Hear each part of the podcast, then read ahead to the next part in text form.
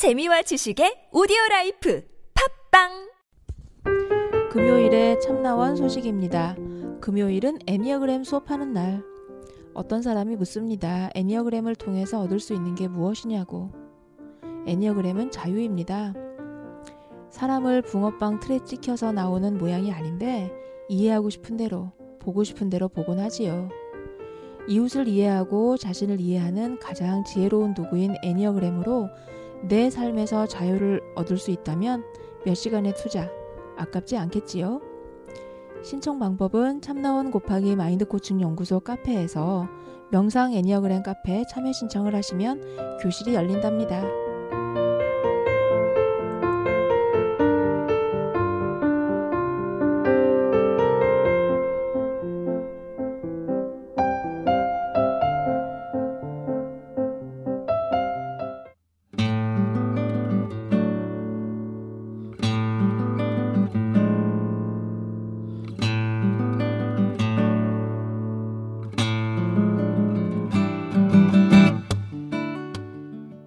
참나원 다섯 번째 시즌입니다.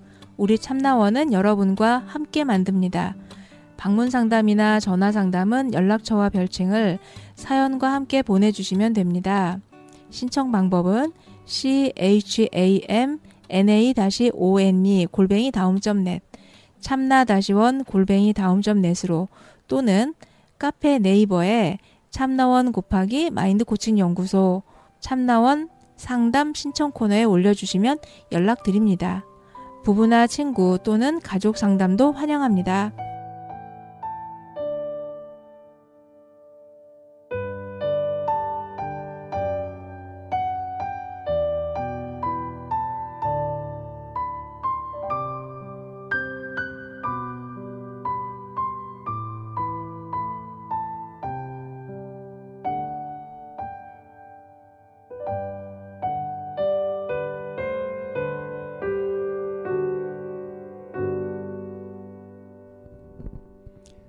방쌤의 일기장 오늘은 음, 상담자의 전문성이라는 주제로 한번 생각을 해볼까 해요.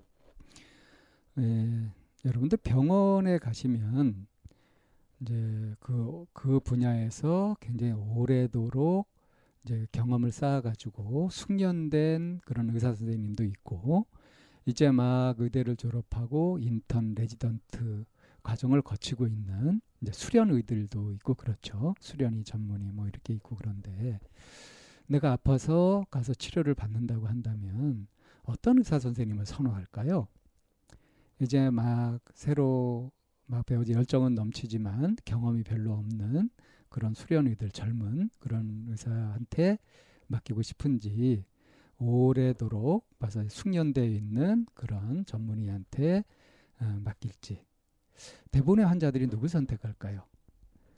아, 이런 의문이나 의문을 갖는 거나 질문을 하는 게 이상하다 싶을 정도로 이건 뻔한 답이죠.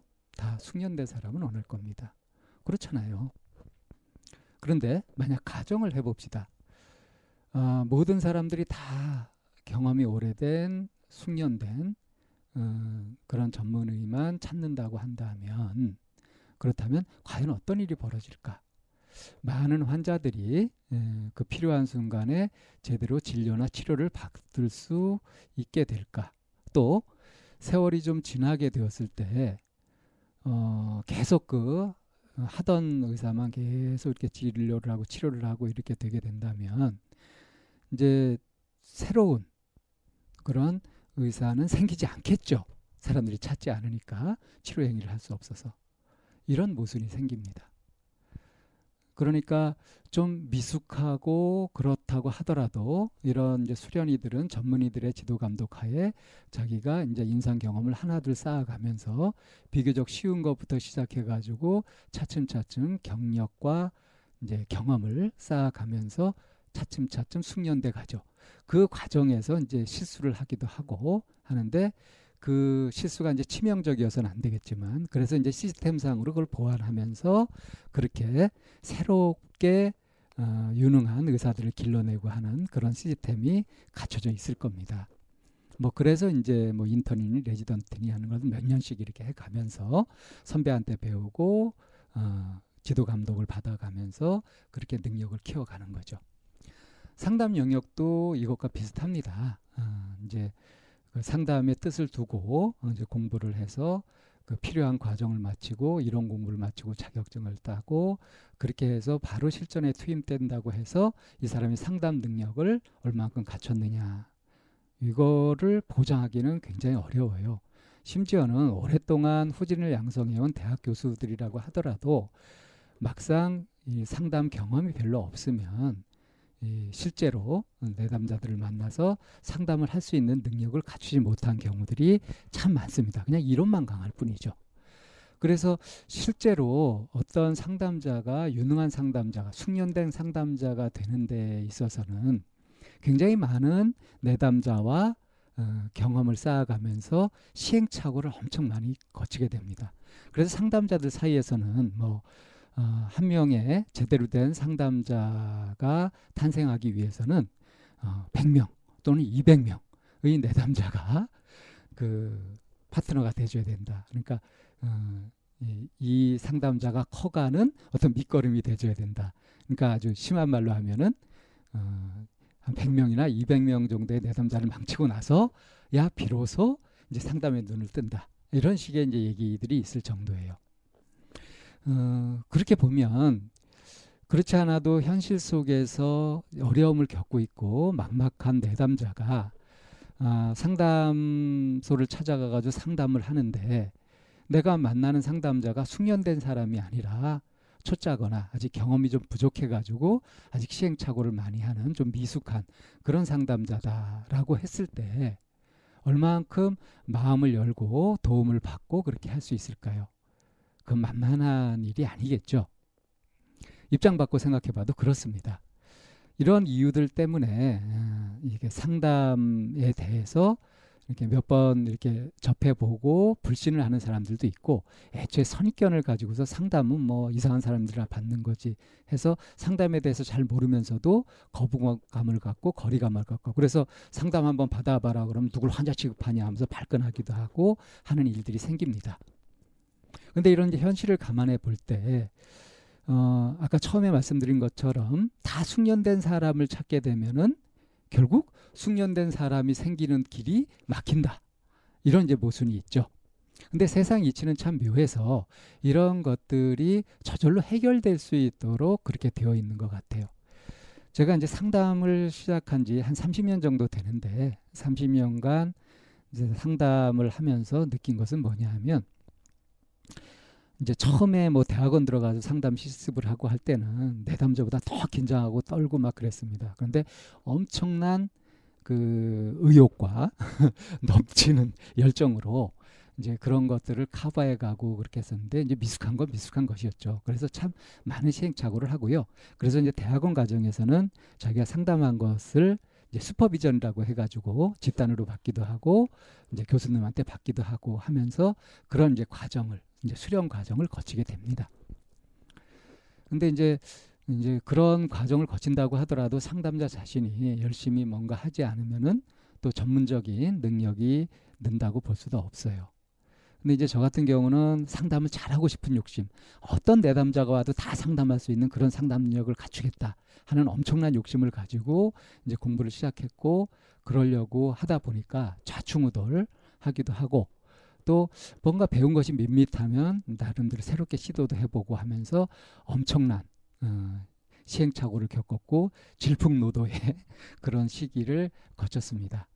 그러면서 이제 비로소 40이 넘어서야 그러니까 상담 시간이 10여 년이 훨씬 지나서야 어, 이제 상담이라고 하는 길이 좀 이렇게 여러모로 광범위하게 좀 보이기 시작했고 이제 50이 가까이 되어서 이제 아, 상담이란 이런 것이다 하면서 이제 통합할 수 있었던 것 같아요. 어, 그런데 이제 가만 지난 날을 돌이켜 생각해 보면 참 부끄러운 일도 많습니다. 제가 미숙해가지고 잘못한 상담도 많이 있고요. 그러니까 이제 그런 분들은 그 시기에 저를 찾았던 분들은 미숙한 상담자를 만난 덕에 어, 이제 손해를 본 거죠. 상담에서 얻을 수 있는 것을 충분히 얻지 못한 거죠. 이제 그런 것들이 사실은 이제 양심상 마음의 부담으로 남아 있기도 합니다. 아, 그런데 이제 가만 생각해 보면 제가 그래도 버티고 이 일을 계속 할 수 있었던 것은 뭐냐 하면 양심만 생각하면 할 수 없었던 것이었지만 참 절묘하게도 제 상담 능력의 수준, 제가 갖춰져 있는 전문성의 수준의 어떤 적절한 정도의 내담자를 만나고 또 상담을 그 정도 할 수 있었던 것 같아요. 그리고 참 절묘하게도 저한테 필요한 그런 내담자들이 찾아와서 어, 제가 상담 능력을 길러가는데 도움을 엄청 많이 받았죠. 그러니까 이렇게 말할 수 있습니다. 상담이라는 것을 통해서 내담자가 상담자의 일방적인 도움을 받는 것이 아니다. 실제로 상담 활동을 통해서 상담자는 자기가 원하는 것을 얻고 내담자도 역시 자기가 원하는 것을 얻는 거다. 내담자는 생활에서 부딪힌 문제들을 풀어가는 데 있어서 상담자를 통해서 객관적인 어떤 관점이나 또는 좋은 기법이나 이런 것들을 소개받아서 그걸 적용해서 이제 자기가 갖고 있는 의욕으로 이제 그만큼 관여를 한 끝에 스스로 그렇게 노력을 해서 얻게 되어서 문제를 풀어가고 자기 성장을 해간다는 이런 이제 열매를 얻어가죠. 그것과 동시에 함께 하고 있는 상담자는 남을 돕고자 하는 마음이나 또 자기 전문성을 키우고자 하는 그런 자신의 욕구를 내담자를 통해서 만족하고 실력도 키워가고 그리고 이제 수입도 얻어가고 그러죠. 그런 식의 소득이 있는 거죠. 그러니까 상담 활동이라는 것은 기본적으로는 윈윈 게임이라는 겁니다. 그렇게 보자면 이제 상담을 하시는 분들도 내가 제대로 하고 있나 하는 것은 계속 살피면서 자기의 전문성을 기르기 위해서 노력해야 되겠지만 지나친 양심에 빠져가지고 그 겁을 먹고 소극적으로 간다든가 하는 것들은 좀 조심해야 될 한 극단의 과양심이라고 생각돼요. 어차피 자기가 닫고 공부하고 한 이상으로 상담할 수는 없으니까 지나친 욕심을 부리지 않으면서 그러면서 이제 마음 비우고 상담을 하게 되면 차츰차츰 때로는 급격하게 때로는 완만하게 자기의 실력도 키워지고 그렇게 될 겁니다.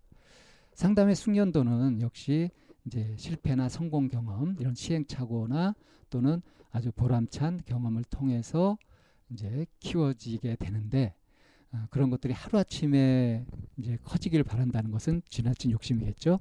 그러니까 매 순간 어, 내담자들을 내가 처음 맞이하는 내담자다 하는 그런 마음가짐으로 하게 되면 계속 상담자 자신도 발전이 있을 거라고 생각합니다.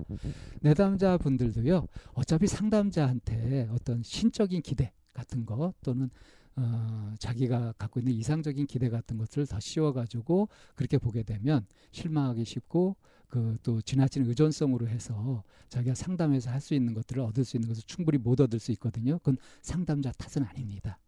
그래서 이제 이런 부분에 대해서 상담에서 이제 구조화라는 것도 하고 그러죠.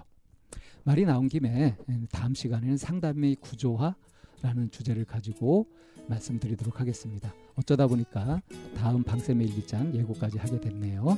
이번 주 방쌤의 일기장은 여기서 마치겠습니다.